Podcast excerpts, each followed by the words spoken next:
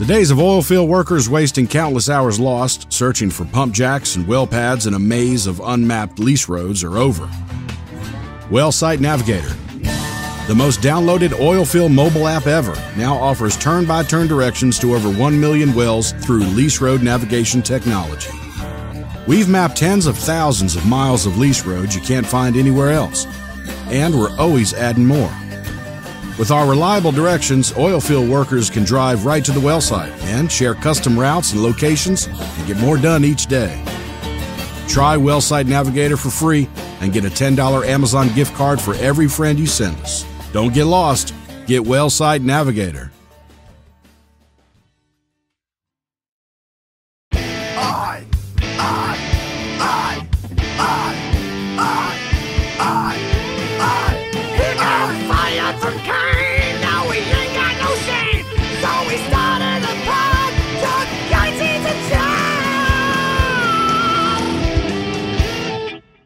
Hey everybody, welcome to Chuck Yates Needs a Job, the podcast.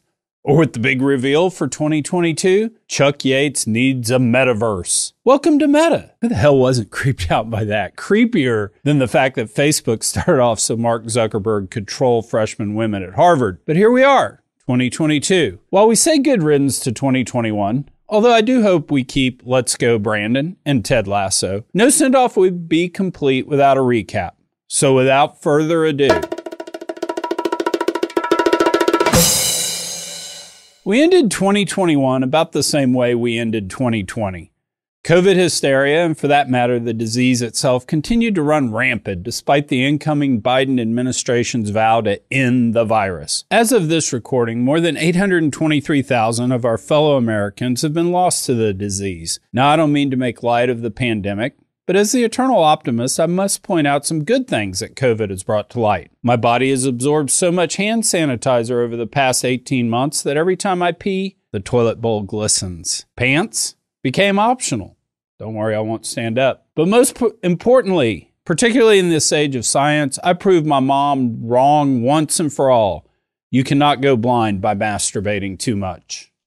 It was lonely in Richmond. As we roll into twenty twenty-two, I do think it's important for us to take stock of the pandemic. I don't care what your political beliefs are, right or left, Democrat or Republican, or squishy middle. It's undeniable, and I say this with a huge dose of benefit of a doubt, our government is fallible. No mask, wear masks, vaccine will stop infection, vaccines just keep you from getting sick, flatten the curve, two years later. Our government, like any other organization, is made up of human beings, driven by their nature. You cannot have one view of human nature that where, when compiled into corporations, they become greedy and heartless, while then those same humans are blended into governmental bodies, become altruistic, benevolent, self-sacrificing, or magnanimous. We survive running from cave to cave, escaping saber-toothed tigers because of our desire, well, not to be eaten by saber-toothed tigers. Self-interest has served us pretty well as a species. Right, wrong, or indifferent got us to this point. To that end, we should always question the self-interest of those telling us what to do. twenty twenty-one did see the return of the energy business from the grips of COVID and quarantine.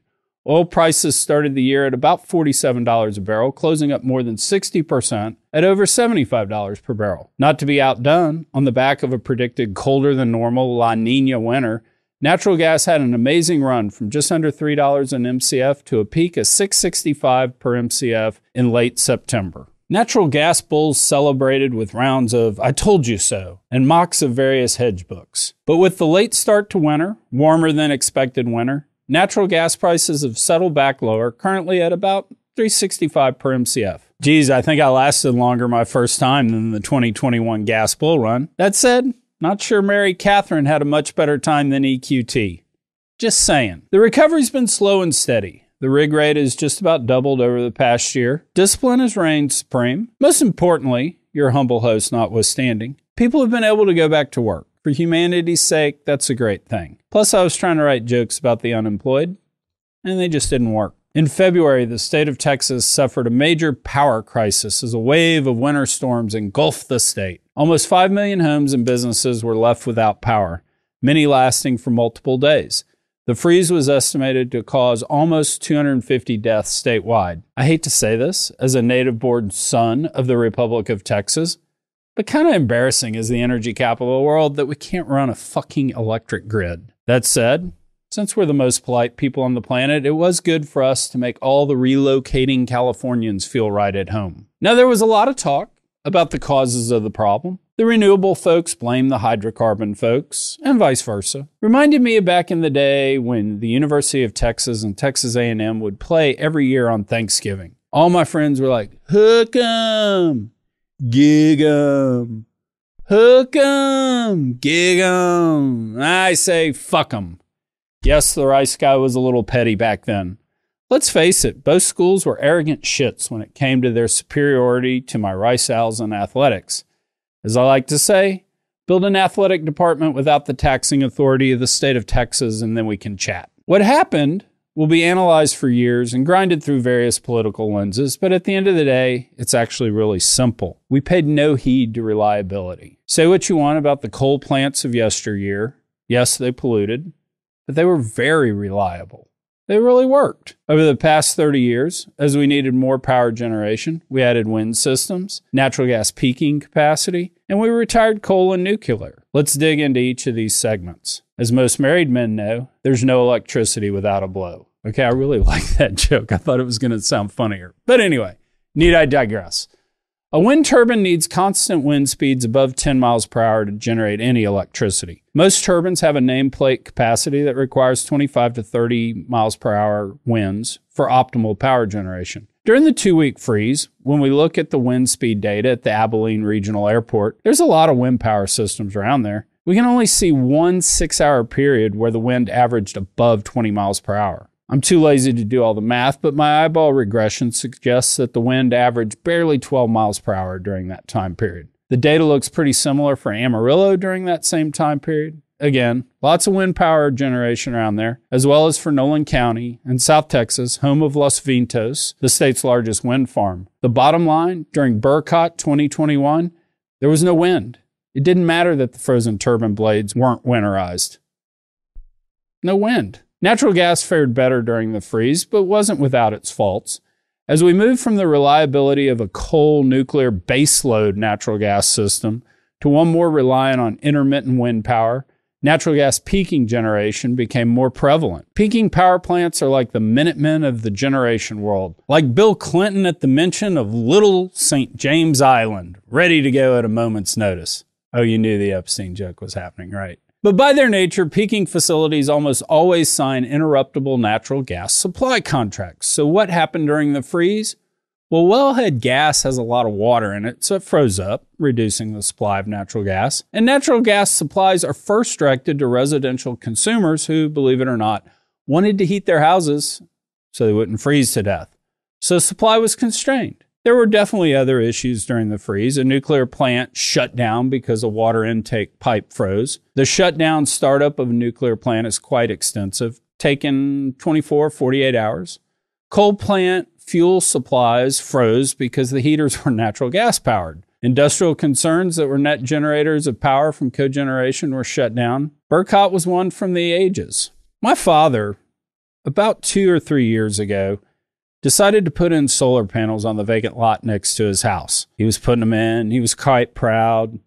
I said, hey, Dad, how much this cost? Dad said proudly, one hundred twenty-five thousand dollars, but I'll never have to pay for electricity again. I go, all right, Dad, that makes sense. What kind of payback is that? Dad goes, twelve point three years. I was like, dude, you're eighty. No one hopes you're here more to see payback than me. I'm just saying, you're eighty. So as the freeze happened during ERCOT, my house is situated right in the middle of the hospital, the police department, and the fire department. So I never thought my part of the grid would go down. Unfortunately, I was wrong. My lights went out. About three hours later, I'm over at my parents' house. I've got my bag under one arm, my cat and the cat carrier under the other arm, and I walk into my warm, well-lit parents' house. As I walk in, set my stuff down, and sit down next to my dad, underneath his breath, he says, twelve point three year payback don't sound so bad right about now. Yes, Dad, it does not. Europe, our freeze wasn't pretty. Us Texans are praying for you and your frozen pipes. In May, the I E A published its groundbreaking report, Net Zero by twenty fifty. a comprehensive study of energy transition to a net zero system by twenty fifty, while ensuring stable and affordable supplies with universal access to all, thereby enabling robust economic growth. And yes, I've always wanted to drop a sex tape with Kardashian, but what the hell? The report was garbage, relying on a mystery technology wedge to save de- the day. That said, the report did jump to number two on the New York Times Business Report bestsellers list, where it had an impressive twenty-seven week run behind the February twenty twenty publication, Chuck Yates and His Strategic Vision for Kane Anderson for the Next Decade. Rumor has it that Harold Hamm remarried. Sorry, ladies. In the end, when they say it's not about the money, it's always about the money. On Wall Street, energy was the place to be, leading all categories in the S and P five hundred in gains for the year. The majors were up thirty-five percent, large caps were up one hundred forty percent, small caps almost one hundred thirty percent. Stocks performed, but capital remained scarce, rarer than a fee break on an underperforming private equity fund. Why is that, you ask? Because, my dear friends, we simply don't matter. Despite the year's performance, we still account for just three percent of the S and P five hundred. We literally cannot change a fund manager's performance versus any kind of performance index. We benefited for years from being part of an allocation. Now we face the consequences of specifically not being an allocation. Reminds me of the Nikki Sixx story of Ozzy Osbourne. When a young Mötley Crüe was on tour with Ozzy Osbourne, they remarked that Ozzy was the perfect gentleman so long as his wife Sharon was there on the tour. So long as Sharon was there, Ozzy had tea at three o'clock, was in bed right after the show, early to rise, workout, breakfast, and the like. The second Sharon left, the cocaine came out. Ozzy was literally out by the pool with the Mötley Crüe guys doing cocaine rails at three in the afternoon before a show. Nikki, not wanting to be a wimp, decided to partake with Ozzy. Ozzy ran out of cocaine, and the next thing he began to snort, ants. They literally snorted ants. They then ran out of ants to snort. Ozzy got up, peed on the concrete, and literally snorted his own pee. Nikki, not wanting to be a wimp, peed on the ground as well. But before Nikki Sixx could get down to snort his own pee, Ozzy jumped over and snorted Nikki's pee. Nikki at that moment said, "I know at that point I will always be an amateur." Today, we're the amateurs. Nickels and dimes matter today because your internally generated cash flow is all you have at your disposal. Use it wisely. And in the eternal words of Nikki Sixx, who penned Kickstart My Heart while recovering from a bit of a bender, hey dude, rehab was always good for one kick-ass song. Let's make our one pandemic song kick-ass in twenty twenty-two. Peace out.